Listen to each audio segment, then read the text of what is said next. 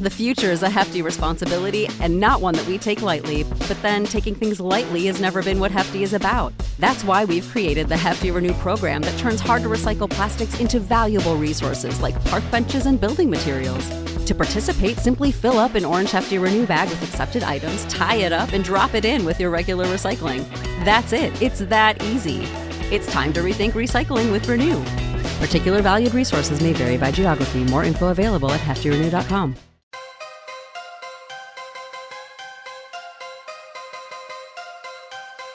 Fed can just print more money out of thin air, but the government's always going to be in debt to the Fed. Always.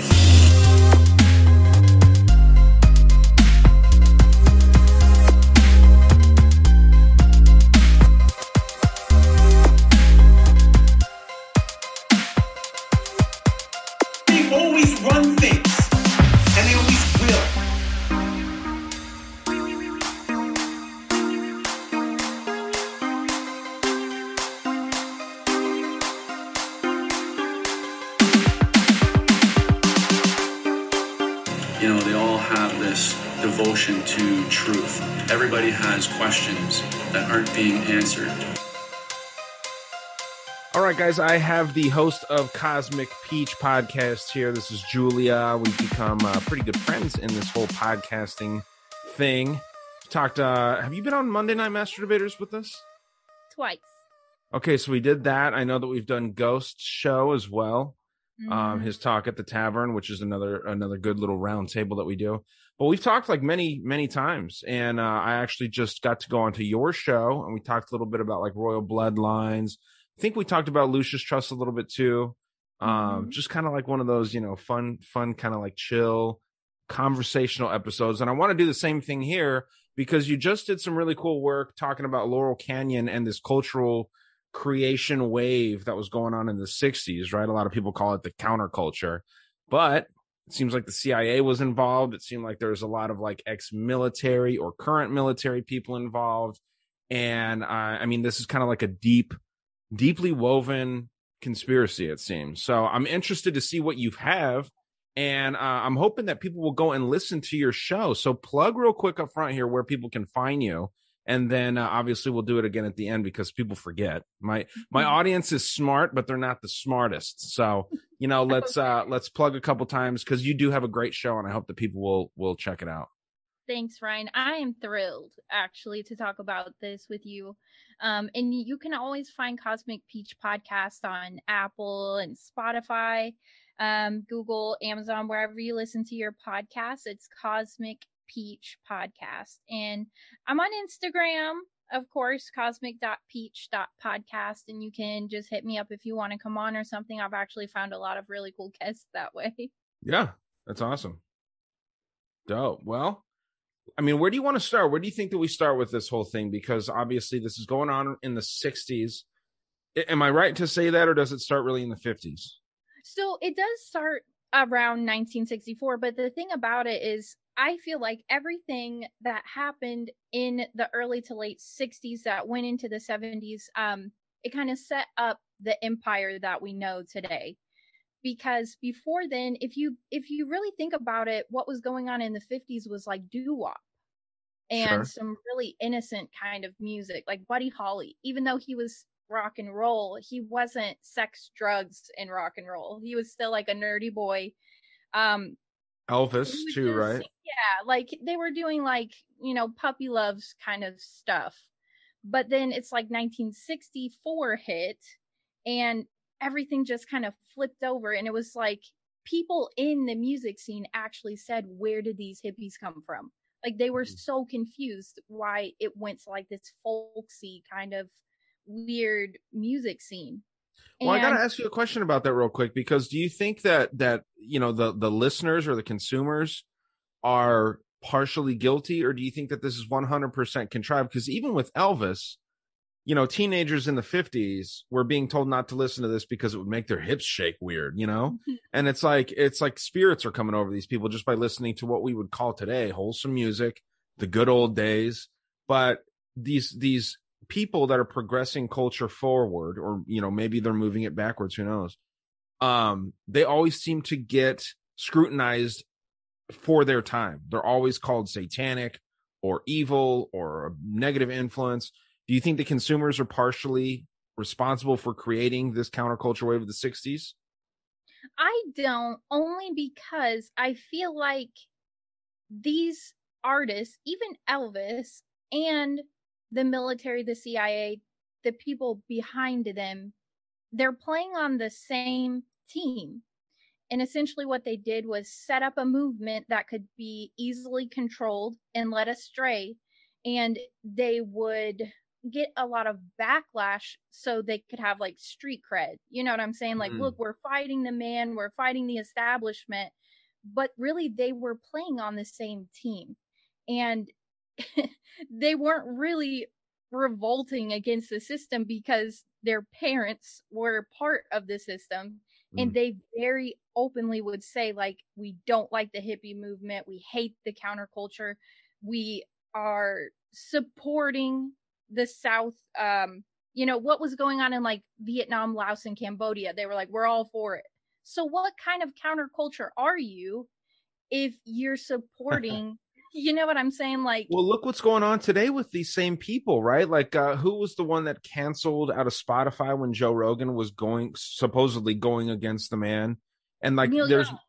yeah, there's uh, yeah, there's multiple artists that are like pulling out, and you'd think you know these people would be like, yeah, the government's trying to force things on us, fuck that, but that's not the case. There, so it seems like when it's really counting, these old people that were part of that counterculture are now fully on board, and obviously they're a little bit after this, but still, it's just like it's the same concept. Well, and it's odd because Neil Young, of all people, used to sing the praises of Charlie Manson. they were BFFs. Wow. And actually, the Beach Boy, Dennis Wilson, had Charlie Manson and the Manson family live with him. And he would record private sessions of Charles Manson. And he would invite people like Neil Young to come over. And basically, they were in awe of him. Like he was Charles like Manson. type. Yeah, they were in awe of him. So when you say they're BFFs, it wasn't like just like uh Neil was was a fanboy; they were actually hanging out. and they lived together like they all would live for a time at whoever's house so it went from they were all staying at frank zappa's log cabin and that was the hangout and then they all moved in with dennis Wil- uh dennis wilson from the beach boys and they were hanging out there and living with him and after the manson family moved out of his house basically dennis wilson was like i don't know why he did what he did like you know, I barely remember the time we spent together. It's such a fog. And then years later, he was like, actually, I do remember a little something Mm. about it, and I'll write a book about it. I'll tell the world why I think Charles Manson did what he did. And right before the book was supposed to be written, he turned up dead and under suspicious circumstances drowned in the marina where his boat was docked. So it's like you can never really come out and say what was going on back then, but you can infer from what we know now that this was all a setup. It's like hanging out with the Clintons if you're just like turning up dead like that. That's wild. And was Yeah. was was he was Neil uh like scrutinized or anything once this stuff was going on, or was this before? Because I don't know much about his music, uh, to be honest. But w- was this before? Was did anyone give him shit about like hanging out with Charles Manson? I think they kind of chalked it up to like, well, we didn't know what he was up to. We didn't know what kind of person he was back then. Of course. Okay. Right. Um, even though they were all notoriously involved in like, well, they were flirting with like Luciferianism, Satanism. They were all like buddies with uh, Kenneth Anger and Who's that? obviously. So he he was like the director that did um like the invocation of my demon brother movie and like all these weird occulted movies and so they were involved in that and um what's funny about that is Kenneth Anger went to Mick Jagger of the Rolling Stones and wanted to solicit a soundtrack for the movie from him Okay. but he was like, okay, no, no, no, I don't want it from you. I want it from Jimmy Page. And Jimmy Page is like the most notorious collector of Aleister Crowley memorabilia, like the biggest collector. He even owned for a time Crowley's uh, Boleskine estate in in uh, Scotland's Loch Ness, and he was And- like, "No, I don't want it from you either." Remind me who Jimmy Page is, real quick. Jimmy Page is from uh, Led Zeppelin. Okay. okay. um so but anyways like yeah he um he wanted the soundtrack from him and he was like no i don't want it from you either i want the soundtrack written composed and recorded inside of a prison cell by robert beausoleil of the manson family Was he just one of these buddies? He wasn't necessarily like a musician or or no just some it- dude that was hanging out doing drugs with him, part of these MK Ultra rituals things. so and and uh robert beausoleil is the one responsible for a lot of the carnage that took place with the manson murders Wow. and so, So, he- that with Tate, with like Sharon Tate and all them, like, Yes. or it's like he was actually present there. yes So is Mhm. he the guy portrayed in that Once Upon a Time in Hollywood movie? The guy that's at the house? I Of, actually have not watched that yet. are you fucking kidding me? I have not. It's actually really good. My girlfriend showed me that movie, and it's fucking phenomenal. Like, I I really do want to watch it, but um, I don't know. I, w- I was thinking um I would get around to, and it was like one of those things where it's like, oh, I'll watch it next week, next week, and then I just never did. oh, you ought to take some time for sure and watch it. I mean, it's it's good. It's a Quentin Tarantino movie too. But yeah, no, Oh, it's yeah. it's It's gonna be great. So. I mean, apart from that, there is a lot of other weird stuff. And I wanted to tell you about one thing in particular that I thought you would find interesting. okay. which is like a lot of these musicians found themselves best friends with the actors of the time. So there was like this bond of love, if you can call it that. And they wanted to be creative with each other and make movies and do all this stuff. So a lot of the people that they would hang out with, like Peter Fonda and Warren Beatty and Roman Polanski, they all bought houses next to these musicians and they would have like wild parties, quote unquote, and we can assume what they were doing at these Swinger wild parties and stuff. Right. Um, and they passed around John Phillips' wife to just about every swinging dick in the canyon, including Jack Nicholson, Dennis Hopper, Warren Beatty, Roman Polanski, and Gene Clark of the Byrds. Everybody took a turn with this woman. and so it's just funny because, um, you know, like Jack Nicholson to this day still lives there. Wow. So he's still involved in the scene. And one of the most critically acclaimed movies that came out during this period was Easy Rider. I don't know Mhm. if you've ever heard of it. Yeah, Jack Nicholson's in that, isn't he? Right. Yeah. So he's in Easy Rider, and the director is this guy named Jeremy Kay. Okay. and he actually you know he did a lot of weird movies like scorpio rising and like angels from hell and all these weird movies Okay. but um he was a member of the solar lodge of the ordo templi orientis Okay. Okay. The Solar Lodge too. Okay, I like that. That's interesting. Yes. And so, an an Easy Rider, if I'm not mistaken, because I don't think I've seen it, but I know the plot. It's basically like they're riding through the desert, pretty much on a motorcycle, right? And it's Mhm. just really weird, like like a spiritual journey almost. But it's kind of like there's got a, a lot of occult undertones to it. Right. Yes. Okay. And in true um occulted ritual fashion, two weeks after Easy Rider premiered, police acted on this phone tip and they raided the Solar Lodge of the Ordo Templi Orientis and they found a six year old little boy locked in a six by six wooden crate in the sweltering desert heat and he had been in there for two months and he had been beaten with bamboo poles and burnt with matches given lsd and there was nothing in the box other than a tin can for him to go to the bathroom in So were they feeding him or giving him? I mean, obviously they were giving him something.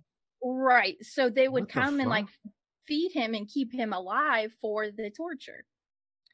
And so what ended up happening is literally two weeks after Easy Rider premieres, the same lodge that the director was a part of gets raided and they find a little boy being tortured to death. Was there any arrest for that? Yes, they were arrested and convicted, but as it turns out, like during this whole time frame, uh the Barker Ranch hideout for the Mansons also got raided. And it happened to be on October 12th, which is uh Aleister Crowley's birthday. so it's just a lot of weird stuff in that. Fuck. Yeah. That I can't get past that that boy being so. he- And you said it was underground, basically, like in a like uh, the way that I think of it I don't know if you've seen Django Unchained, but like one of those sweat Yeah. chambers. Yeah, like a like a sweat box. Wow, wow. And so, who was arrested? Was he arrested? The the director?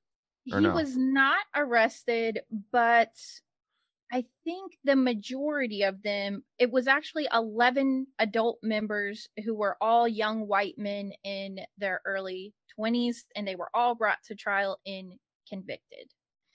Um, Okay, so what do you think goes on? Why do you think they do that? Honestly, I mean, we can say all this like fantastical stuff, adrenochrome, all this shit. Why do you think they would keep a child underground for two months? Um, and I and I'm interested also to see how they came to that number. Uh, yeah, how how they know he was there for two months.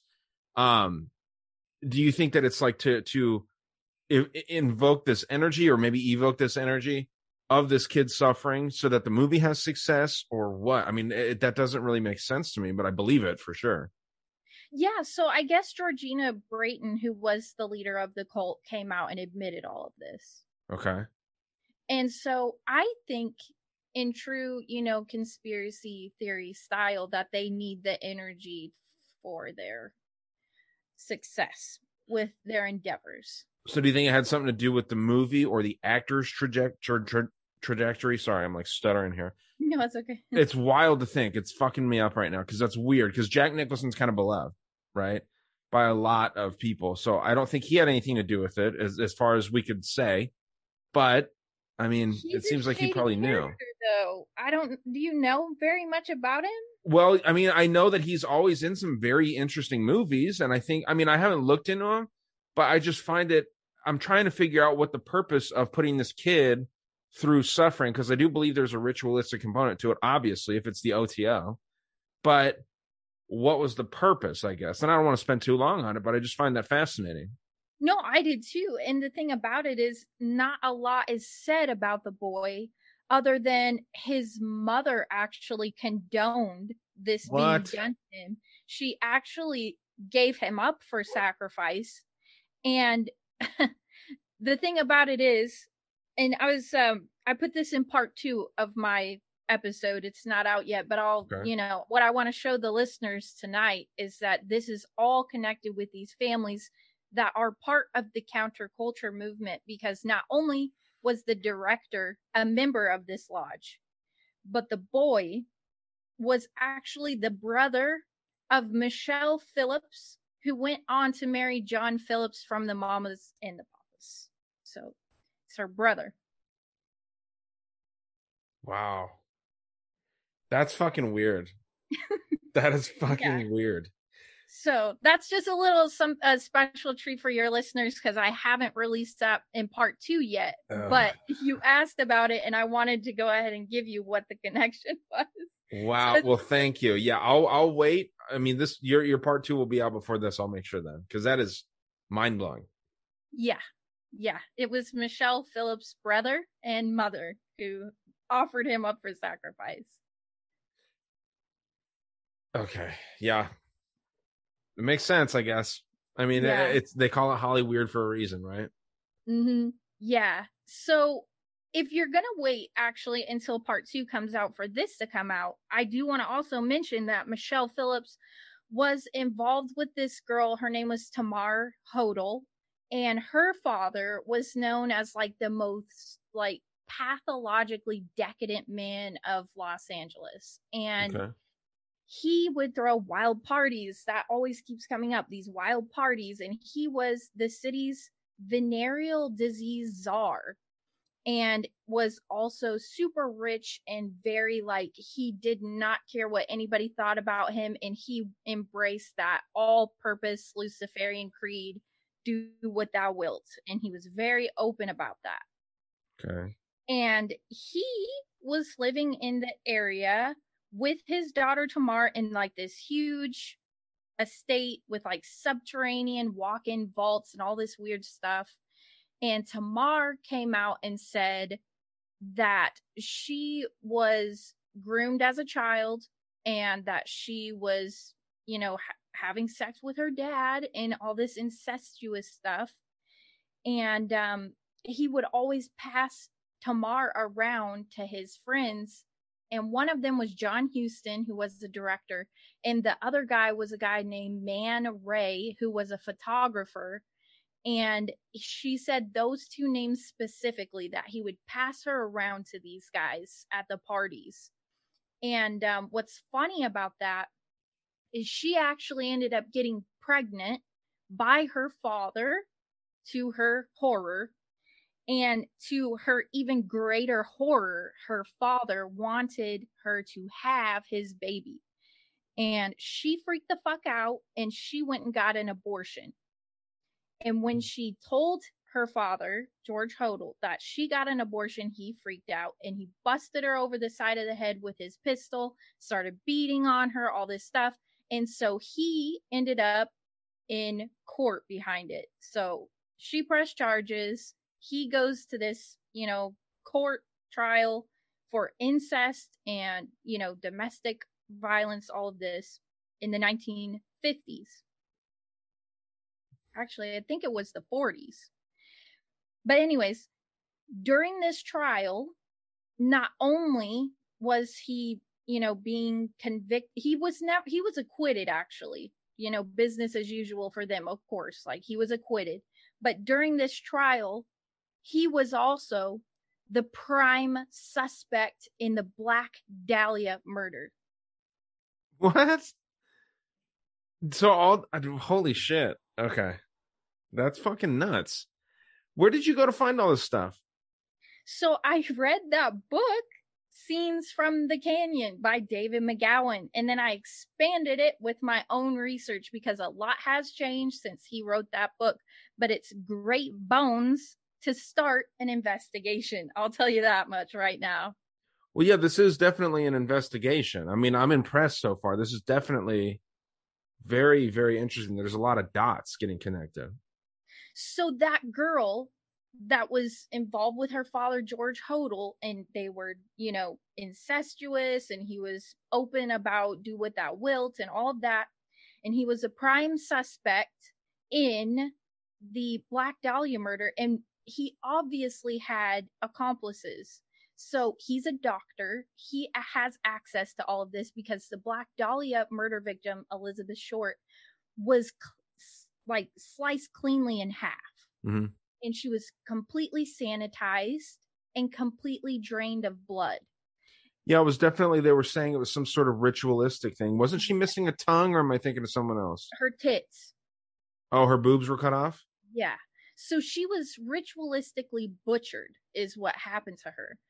But what they ended up connecting the dots was that George Hodel's best friend, this photographer guy named Man Ray, he posed her body in the exact formation that he had posed someone else's body for a photograph. And he named that photograph the Minotaur. And it's creepy as fuck if you go look up the Minotaur, yeah, and you compare it to the way Elizabeth Short's body was posed, it's almost identical. Because isn't a Minotaur? It's like a half uh, bull and half man, or or is that is well, that a lion? The man? Minotaur is yes, but this photograph he liked to just photograph like pieces of the body. So he would just randomly photograph a torso, a leg, an arm. And so this Minotaur photograph is a torso with the arms up like this, just like Elizabeth Short. and it's So what could I what could I look up real quick just to try and see this? Like Minotaur Elizabeth Short? so you would look up man ray is the name of the photographer and the photograph is called the minotaur M A N N m-a-n just like man and then Ray, how do you spell that? R A Y? r-a-y yes Okay, Min. Okay, it pops right up on DuckDuckGo for anyone that wants to look at this, and I'll share my screen with you so maybe you can point out what we're talking about here. Yeah, no, um, I'm gonna share this with you right now because yeah, this is um definitely interesting. Okay, so which one are we talking about here? okay right in the very center do you see this This one? minotaur yes do you see the torso and the arms Yeah. okay if you could take like a screen capture of that and then compare it to how elizabeth short's body was posed if you can find a crime scene photo which i'm sure it's available Okay. Okay. Well, I'll look for that at a separate time, but yeah. So if anyone It's wants to do that, Ryan, you will get the creeps like you would not fucking believe looking at those pictures side by side. and so this was a, a previously popularized photo of his. Yes. Mm-hmm. Okay. Which is why I think it popped up so quickly when you put in his name. Yeah, Yeah. for sure. Photos, that'd be a good one. Yeah. Well, you can kind of see in that one, but not really how her torso Oh, right here. arms are posed. We're talking like that. Yeah, there she goes, right there, with her arms exactly posed, the Mm. torso cut right where the photo ends. Yeah. That's weird. And so is this like ushering in some kind of era or I mean there's got to be some sort of ritual component as to oh this one I see what you're talking about. Yes. Do you Okay. see it? Yeah. How they posed her, just like the Minotaur. Oh man. Okay. And It's crazy 'cause I've- I've seen these- so right where the photo ends. Yeah. It's weird. I've seen these pictures before, but I I hadn't you don't think about this stuff. And I wonder if there's some sort of like uh I mean, I hate to say it, but like black magic or something that goes on to where like this gets like put in your in your in your conscious and then you forget about it. And it's just always there because I remembered it as soon as I saw that. I definitely seen that picture before. But yeah, there's not many good pictures online. I actually had to go to a separate website other than like Google Images to find really good crime scene photos of the Black Dahlia murders. I don't know if they just don't want to, you know, because they're so graphic. Obviously, they're, you know, someone's been butchered, but there's a close up of the torso and like the the chest and the arms and it's it's really really creepy they did cut a smile into her face as well Yeah, from ear to ear to ear basically, yeah. yeah Hmm. But Okay. um I will say to further this connection with Tamar and George Hodel with the counterculture movement of the 60s, Tamar was Michelle Phillips' best friend. And she Michelle Phillips considered Tamar a mother figure. They spent a ton of time together.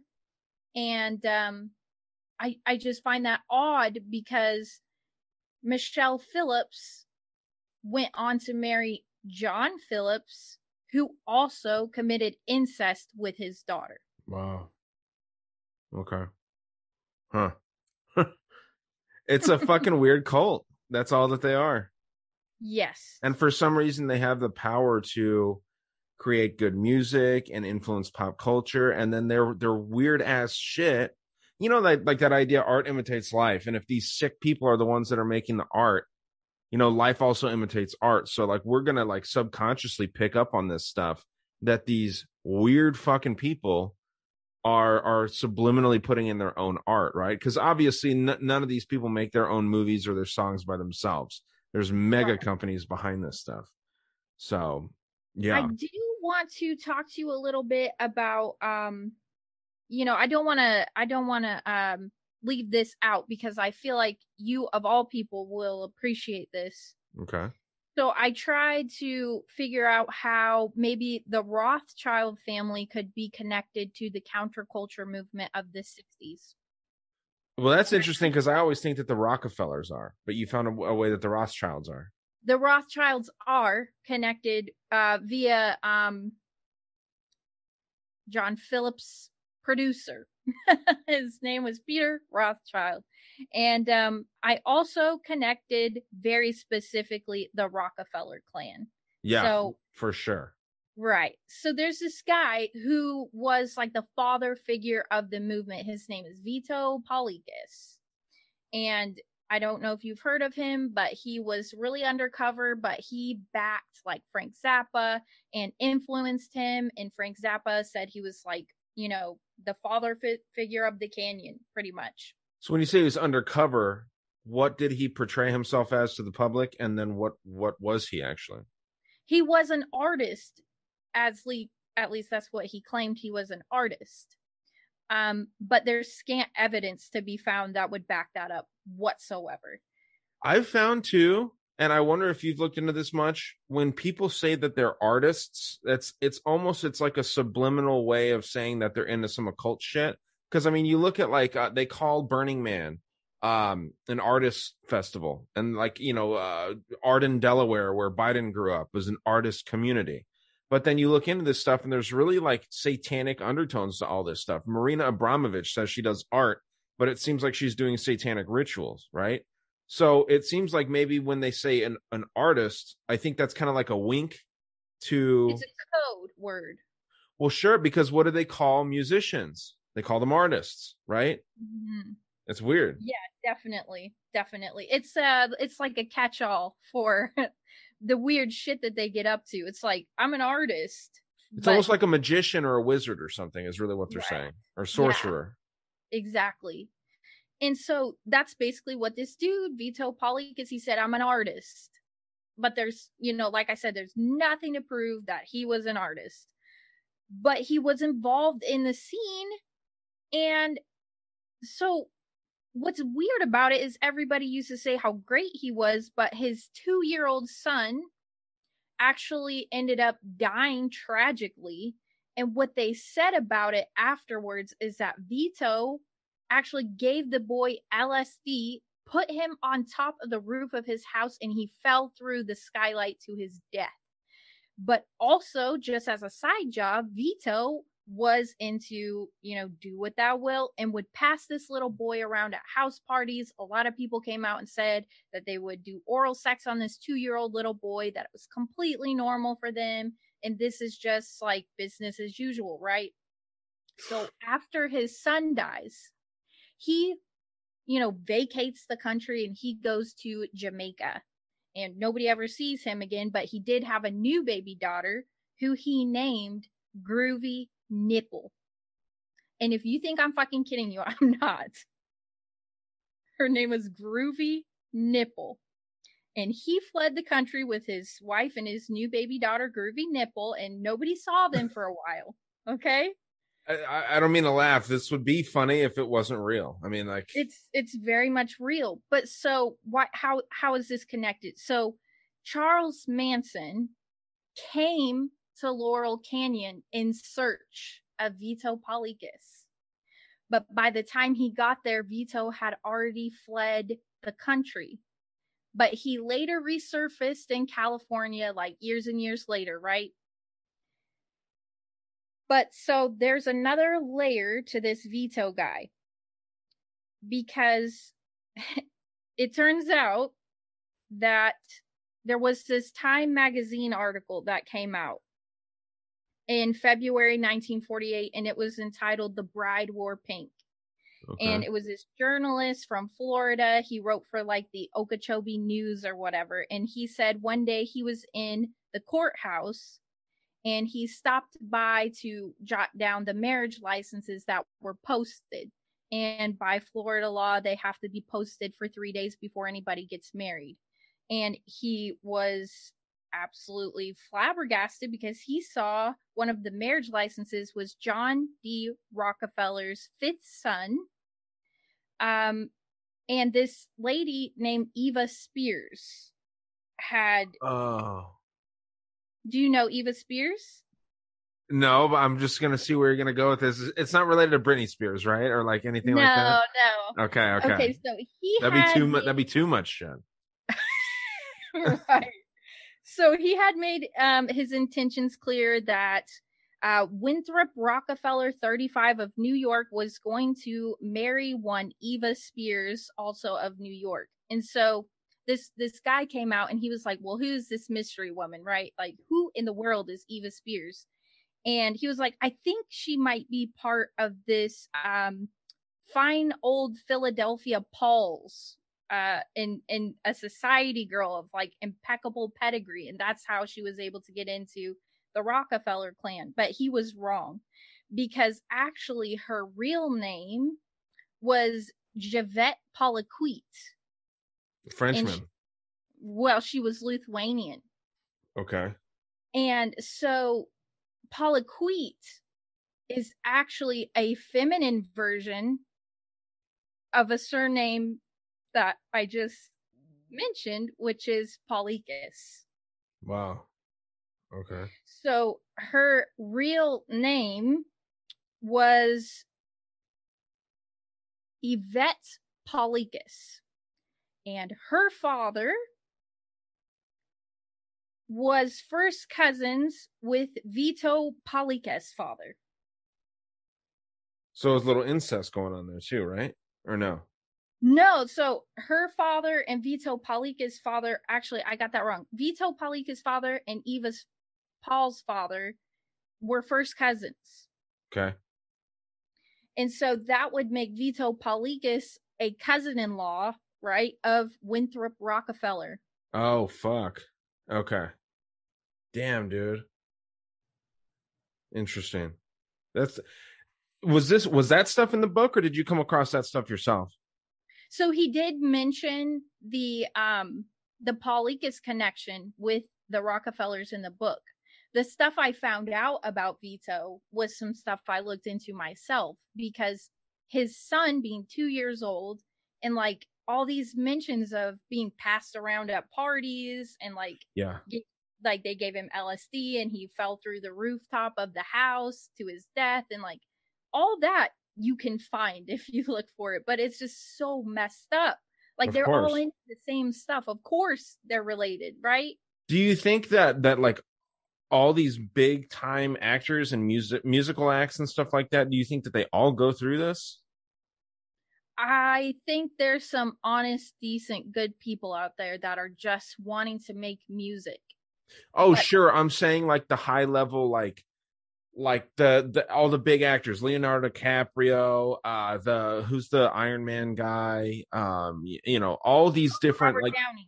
Robert Downey. You know, he's got a weird past. It's more like drug drug use and stuff. But I mean, like those mega movie stars, not actors, but the movie stars.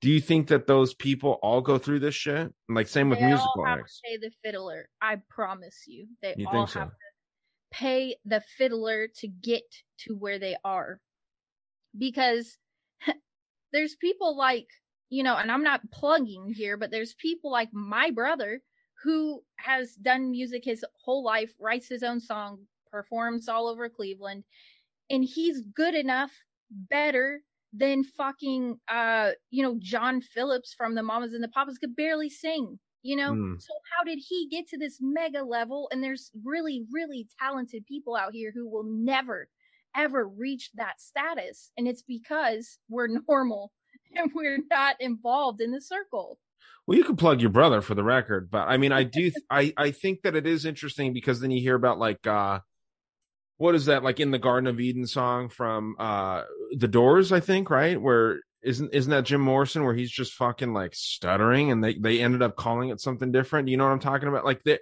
the there's no real talent there. Like yeah, the, you know Jim Morrison's a good looking dude. But I mean, is that all that it takes? You just got to be like good looking and then like have satanic parents or something, you know? I, I don't know. It just it seems like there's this reoccurring theme here, and it's all for ritualistic purposes. And it seems that they do have military connections, especially back then. oh well yeah i mean you just mentioned jim morrison and his father was you know, the general that, you know, the the Tonkin Gulf incident guy. Gulf of Tonkin, yeah, yeah. got us into Vietnam, right? Right. Yes. His actions led to our immersion in literally one of the bloodiest illegal wars of all time.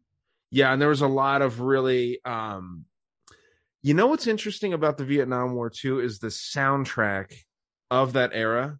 You know, like if you've seen fucking uh Forrest Gump. Forrest Gump for sure, um Full Metal Jacket. I mean, all these songs they transport you to a time and even though they could be happy sounding songs, they have a darkness to them. Yes. Even if, you know, as a kid you might hear this and you you you haven't even heard about the Vietnam War, but there's something about I don't want to say the frequency, but just the tone of the music. actually it triggers an emotion in people, even if it's kind of subtle. Like Buffalo Springfield. The first time I ever heard that song, I was like, this is an amazing song. I hate to say it, but it is. And then I was like, I can't imagine what it was like back then because it almost transports you, like you said, and you kind of feel the vibe just from whatever was going on during that time period. Yeah. Okay, so I did make a mistake. It is not the Doors that sang that. It is this uh who the fuck is it? It's um Iron Butterfly. Had you heard Oh, of them? Okay, I think I know that that's them. um, the Doors went on the Ed Sullivan show super duper high and was like making a fool of themselves. And he said, You can sing anything, but don't sing light my fire. And he got up there and he was like, I'm singing light my fire. Let's go. like it was just like, you know. That's so funny. Yeah, I don't know. There, there's, it, there's just something about that time and and the music because there's a ton of good music there. And did you find any connections with the the British invasion or whatever they call it? All of these like Tavistock funded people. Yes. And Are we is- moving ahead though? I don't want to move ahead. No, I'm glad you brought it up. It's a good segue. Okay. because the connection is the actress that I had told you about. Her name is Tuesday Weld. And she actually was in a lot of bad movies, like B movies. On, the only good ones she ever did, I think she did one with Elvis called Wild in the Country. But she really has flown under the radar. And I did not know who this woman was. I had never heard her name before. And actually, Sean McCann sent me a message because of my Natalie Wood episode, and he said, "If you're doing old Hollywood, you got to cover uh Tuesday Weld." And I was like, "I've never heard of this person," so I did some digging. And basically, she had developed weird clairvoyant gifts at a young age, and she was descendant from this really old, ancient druidic bloodline of witches. And so as she began to get older, they had said, all right, we're going to use Tuesday Weld and appoint her as new high priestess. And her mission is going to be ushering in the counterculture movement of the 60s. Her best friends included the Rolling Stones, the Beatles, and David Crosby from the Byrds. They were always together. And she's actually referenced a ton in their songs, but it's hard to actually pick it out because you you think they're saying the day Tuesday, right? But they're it's a name. It's her name. So there's a lot of songs that's like Tuesdays on the phone to me, or the Rolling Stones had that really super big song called Ruby Tuesday. And so they're referencing Tuesday Weld. Are- are- And- is that also like a reference to like Mars, like the God of War? I don't know if that's her real name, but that's the name that she goes by is Tuesday Weld. Hmm. Okay. So they they're appointing her as this high priestess. She's involved in the counterculture movement. And it's like you said, there's always got to be like some type of a sacrifice, right? To signal the ascension into the new era. So what signaled Tuesday's ascension was the plane crash that carried Buddy Holly, Ritchie Valens, and the Big Bopper to their deaths. Wow. So that was her sacrifice, huh? Hmm. And it's like I said, it would be a perfect sacrifice if she's to usher in this new era of music because the Big Bopper, Buddy Holly, and Ritchie Valens all did doo wop. Like the, you know, cotton candy songs of the Bubblegum shit. Yeah. And so they die in this tragic, horrific, horrendous plane crash. And then all of a sudden we have the doors. We have the byrds. We have So it's like the death of that positive, like you said, bubblegum cotton candy bullshit to this like uh edgy uh you know fucking you know and and looking back it's not edgy now but at the time it was. And and that was one thing that i know that i mentioned to you and i'm very very interested in this. And since you've done such good research here so far i'd be really interested to see if you can find anything that is the same um you know as far as like mk ultra goes and and all this weird you know culture creation out of seattle in the 90s with the grunge music for sure would love to see that. there's got to be something there because not only i mean there was a ton of homelessness there there was a ton of depression not not only because of the weather but like i mean uh, one of the biggest sacrifices in music it seems is uh kurt cobain right Mm. i mean it's just the weirdest story none of it really makes sense. Courtney what's that girl's name? Courtney love? Court, Courtney Love. That's what I was gonna say. She's definitely a key player in this with the well she's been she's been fucked with in her head. Mm. big time as a kid. I mean like eh, i think that she like wrote about it a lot and stuff. Like it's it's very very proven. There's a track record there. We'll wrap this episode up when we're done here with this song. I was going to play like just a little bit of it it's actually called in-a-gadda-da-vida like the- it's it's supposed to be like the guy got the lyrics in the garden of eden but he was so fucked up on lsd singing in a bathroom i guess and he was just mumbling the whole thing so they changed the name of the song. It's wild and it just reminds me exactly of what you're saying. It's it recorded in that era but yeah continue with this. This is great. So yeah, I mean, and if you have any questions, of course, jump in. But I know that we had mentioned Jack Nicholson a little bit hmm earlier, and I just yeah. wanted to, uh I wanted to tell you, like, there's a lot of similarities actually between Jack Nicholson and Ted Bundy, okay and you could actually cut and paste Ted Bundy's bio minus the body count into Jack Nicholson's bio. And there's a lot of similarities, but I won't get into all that right now. But one of the major ones is that he grew up thinking that his mother was his sister and raised by his grandmother. And it's supposedly that he was born at St. Vincent's Hospital in New York, but there is no such record of his birth there, no birth certificate whatsoever of nicholson of Nicholson. And until 1954, after he was already an, a full grown adult, he did not officially exist. No birth certificate, no record of his birth, and he has no clue who his father was. okay so are you are you like maybe from a like super far out there perspective are you maybe trying to claim that ted bundy and jack nicholson are the same person you said it, not me. I like that a lot that is very interesting actually because he's That's for you, Ryan. well think about think about the movies that guy's been in right when was his first movie let's see when when jack nicholson's first movie was do you He know off the top a- I I want to say he was a rather very young man. It could have been around like uh, one flew over the cuckoo's nest or something like that. Around that time. That's what I thought. Um, One Flew Over the Cuckoo's Nest was in 1975. Um, Easy Rider was before that. Easy Rider was 1969. 69. Good memory. Um, okay. And so when was Bundy doing his killing? Um, he was doing his killing in the 60s and 70s. Okay, so right around the same time. Mm. So what? How would you explain the prison footage of Bundy? Is that Maybe CGI. Yeah. or an actor? Yeah. Huh. That's interesting. I'm not going to doubt it though. well, I mean, it's just a theory, as everything is, and somebody can prove me wrong. That's fine, but it's definitely worth talking about. Yeah, I'd never heard one person ever bring that up. Did uh had you heard that brought up, or is this just something that you kind of No, like? this this is something I looked into because of his involvement with Jeremy Kay, the director of Easy Rider.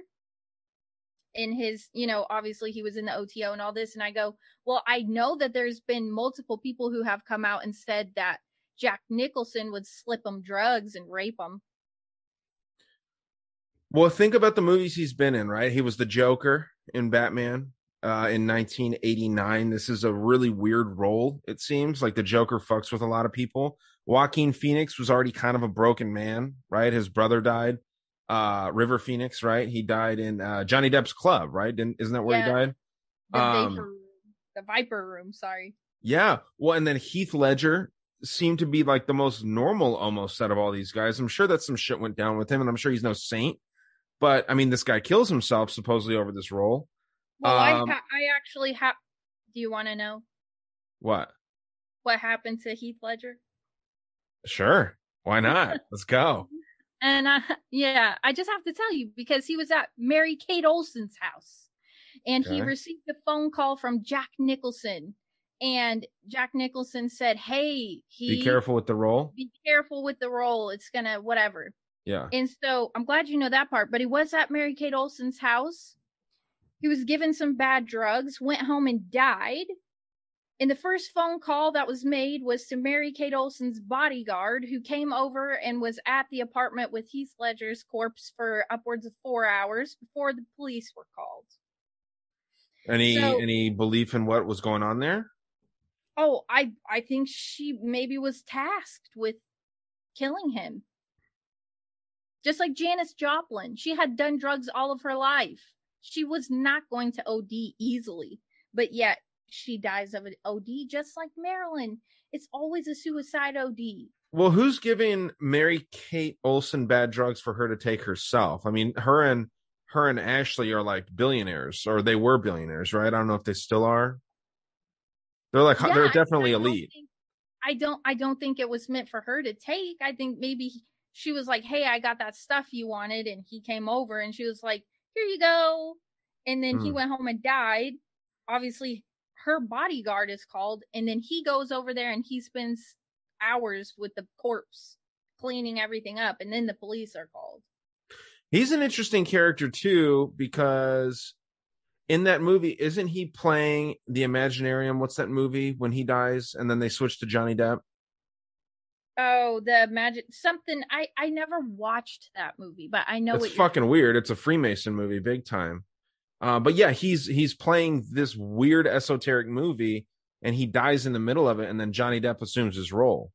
So because it's already like halfway done, it's like a masterpiece of a movie. And then he's in the Patriot. He dies in the Patriot. He dies in a few movies. He plays a gay dude in Brokeback Mountain, right? He kind of plays these humiliating roles his whole life.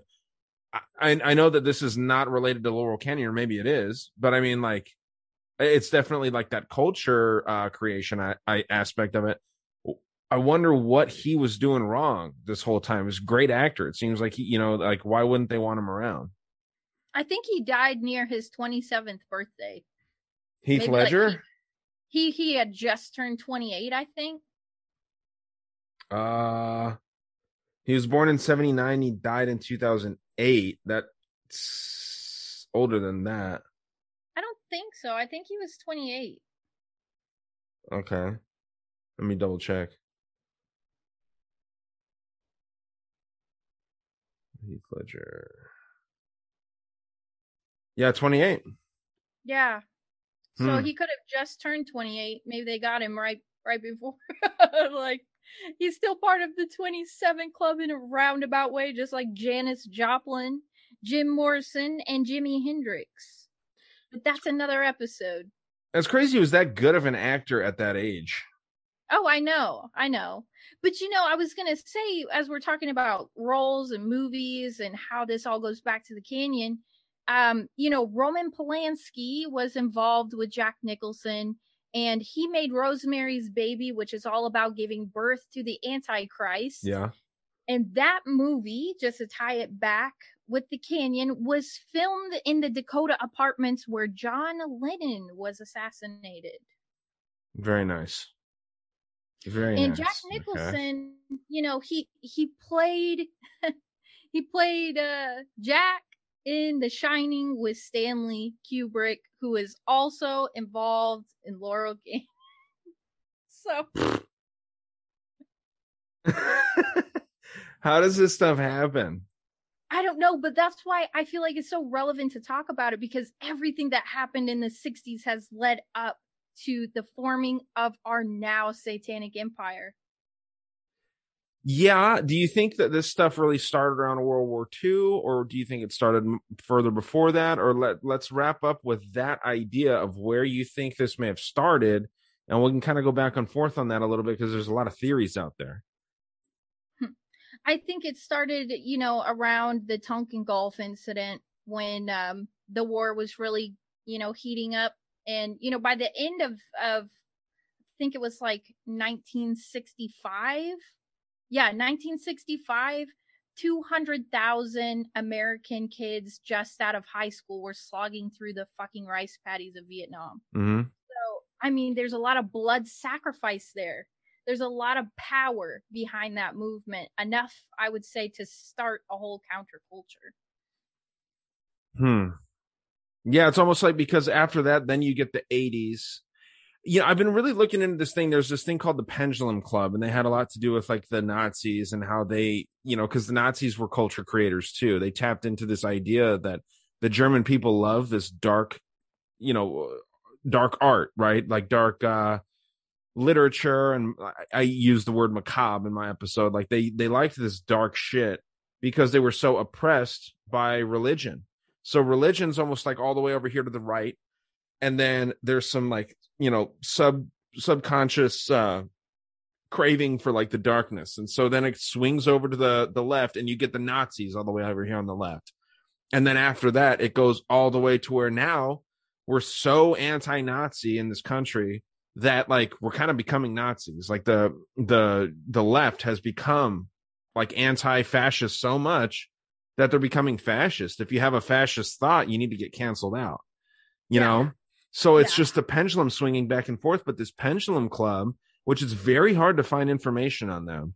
Um you know, they they were kind of tapping into this whole technology and they were using some occult knowledge to kind of get ahead of this and to try and like level out that pendulum and use it to their advantage, the societal pendulum, if you will, you know? It's, it's Yeah. interesting. It seems like they knew about this way back then for sure. They definitely knew about it. And I mean, for another episode, or actually, you know, just to give the listeners something to uh, look forward to, it's if you go and check out part one and part two of my episode on the Laurel Canyon, I will actually dive into a couple of uh, artists who were Germans Okay. involved. Uh, actually, um, with the OSS, which was a precursor to the CIA, and uh, there's a lot of a lot of cool information there. So definitely check out the Occult Laurel Canyon Part One and Two on the Cosmic Peach podcast. Yeah, well, definitely. I'll get you to plug all your stuff again, and and we can still bullshit a little bit here. I wanted to show you this song that I was talking about because it's very, Oh yeah, yeah, yeah. it's it's weird, and um, again, Kim showed me this, and I just thought it was something. Um, you know, it's a, it's a good song, it's catchy, but it really kind of captures that idea. I think of uh, you know, just drugged out, fucking dark sounding music. talent. Yeah. I'm finding I have one here with lyrics. Um, I guess the full version is 17 minutes long. We won't listen to that one, but we got the the three minute uh long one here with uh of course you got the tie dye behind it with uh with the lyrics here. So hopefully there's no ad. But give me a thumbs up if you can hear this.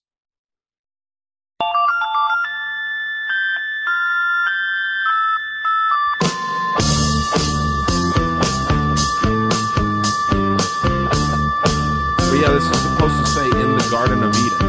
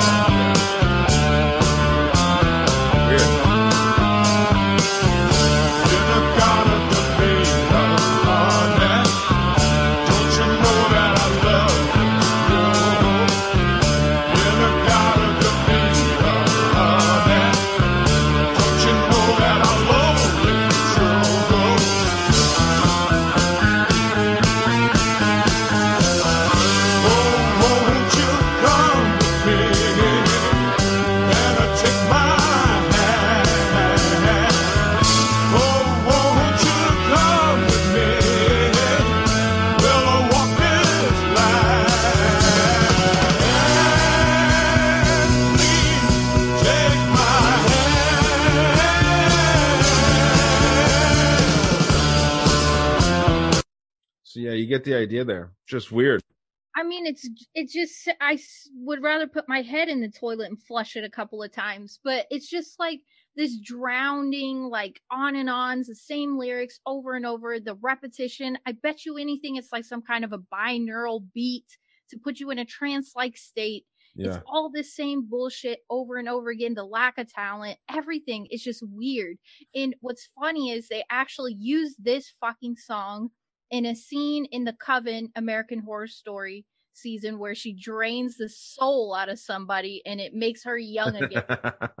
of course they did. No, I mean I think that the that the guitar riffs are very very good. I think that there's something to that and it but it it it, it gets a, an emotion out of you that I think um it's harnessing something, I think. I don't know. That Yeah. just that whole that whole era of music it brings you back to that time. It brings you back to like that time where it's cool to be a piece of shit and fucking do acid. Not, I'm not against hallucinogenics, but just take drugs, fuck the man, you know, all that stuff. And, and so it's, it's, it's interesting. I think that it's one of the most iconic eras of music, but, um, also one of the most like indoctrinating in the worst way possible. It's, it's, it's like today, if we had music that was just saying, take the vaccine, uh, you know, sub- subscribe to Netflix. It's literally that shit, but it's the opposite way over there at Yeah. that time. yeah, and I mean, it, just for some homework for you, if you want to go check out Ruby Tuesday by the Rolling Stones, knowing what you know now, The that song? yeah, Okay. check that out on your you know free time whenever, and I honestly might have heard it. I've heard a lot of Rolling Stones. I like them a lot. And then, uh, I mean, dude, all their music is very interesting, right? I mean, like Mhm. Paint It Black, uh, so many of their songs are very, for the devil, what's that? sympathy for the devil. Oh, sure. I mean, like Jethro Tull too. I mean, there, eh, there, the amount of artists that are out there. Obviously, that's a different era, but like just the amount of artists that are out there that really are influenced by Satan, right? Lucifer, the light bearer, the the the choir master. It's fucking weird. And then like when people sit here and tell me that there's not an attack on Christianity, I'm like, dude, come on. Like it, it I don't know. Are you familiar with the girl that got stabbed and stomped to death at a Rolling Stones concert while they were performing Sympathy for the Devil, just like the Travis Scott situation? No, but that doesn't surprise me. There was a situation where Elvis was performing, I think. No, Michael Jackson was performing. Um and he froze and he was staying still for a long time. It was the opposite of what these other guys were doing. And I want to say like 200 people fainted when he was passed out. Like 200 plus people fainted and then quite a few of them died. It was like the most fatal concert of all time. It's just so weird. Yeah, they're they're they're doing something. I don't know what, but they're they're tapping into something. It's a test of you know maybe something they can implement on like a larger scale. We all have these frequency giving things in our pockets. I've got two of them, unfortunately. But I mean, it's like you know, if if you're susceptible to it, I think that it's going to affect you more. But I mean, all that it takes is them to flip a switch, you know, metaphorically, and and everyone's getting fucking poisoned with with whatever they want to put out there. So it's very interesting what you found though, and I'm definitely gonna um make sure that hopefully people will go and check out your work because just that little bit that I heard right there uh was fucking dope. And I how how much time uh recorded do you have on those two episodes? Like obviously if people like the taste that you gave us here, how much more content is over there at uh Cosmic Peach? Oh, I have like 30 more episodes posted for everyone to enjoy. Uh, I do solo and I do guests. So sometimes I feel like I can just hit it a little bit better if I do it on my own because nobody can do it better than I can. Hey, that's what I say too. But no, um, I'm talking more specifically about this topic. Like if people like the taste Okay, that the you gave us on the two Yeah. episodes, how long is that together? So the first one's about an hour and uh, 30 minutes, and the second episode's about an hour. Um, Okay. So it's like two and a half hours worth of Laurel con uh Laurel Canyon content, and then you know, it's going to lead to probably another episode because Oh. it, it always does. So, like you find something, and Yeah. then it tangents. But yeah, So realistically, about uh, an hour and a half or two hours more than what you gave here, because you know I'm jumping in and fucking saying stuff. So oh yeah, I mean, you're getting a lot more deeper dive in what you're talking about over there with that. It's wild. I'm definitely going to check that out for sure because it's pretty fucking crazy what I just heard right here. And it's tragic and it's sad. but I mean, we're not the ones doing this shit to these kids and mind mind washing, you know, all these people. So, um, I think it's fascinating and good work for sure. I definitely uh, hope people will check you out. Uh, let's plug your stuff and let's uh, let's get people over to what you're doing and maybe uh, you can tease any other work that you got coming up. Yeah. Um. So I'm on Apple, Spotify, Amazon, wherever you listen to podcasts, Cosmic Peach Podcast. And I'm on Instagram, cosmic.peach.podcast. And I usually throw some videos with some pictures and stuff from my episodes on Instagram so you can kind of see what I'm talking about in the episodes, uh, which is cool because sometimes it just doesn't hit the same unless you see it for yourself. Sure. Um, so you know, we obviously did one on Princess Diana, which is like one of my favorites. And uh, I also have some Da Vinci stuff I did with Ghost coming Yeah. out. That's another two parter that's going to be cool. And I also cover like paranormal, supernatural stuff. I love ghost stories and I uh, would say I'm a jack of all trades. Whatever you like, I got it for you. Yeah, it seems like you really like um obviously like you said you touched it all, but you, you do the paranormal and then you like like every other white girl out there, you like your murder mysteries. Yeah, So- only if they're connected to to a conspiracy though. Yeah. Okay. Okay. So yeah, no, that's uh, that's definitely what I would recommend because the last one that I listened to that you pointed me in the direction of with with what you're doing was the Marilyn Monroe stuff, and that was one of the best deep dives that I'd heard on that topic for sure. So um, I don't know if you know off the top of your head what episode that is, but that was a really good one, and I recommend people check that out too. Just go subscribe, leave five star reviews on Apple, Spotify does that shit now. Um, you know, support the shows that you like, guys. But uh, Julie, I can't thank you enough for sharing this with me. Um, you're always so generous with your time and what you're willing to share. We got a little sneak peek of some stuff that we're kind of time traveling with this episode because we're recording this before you're releasing that one, but then this one's coming out after you release that one.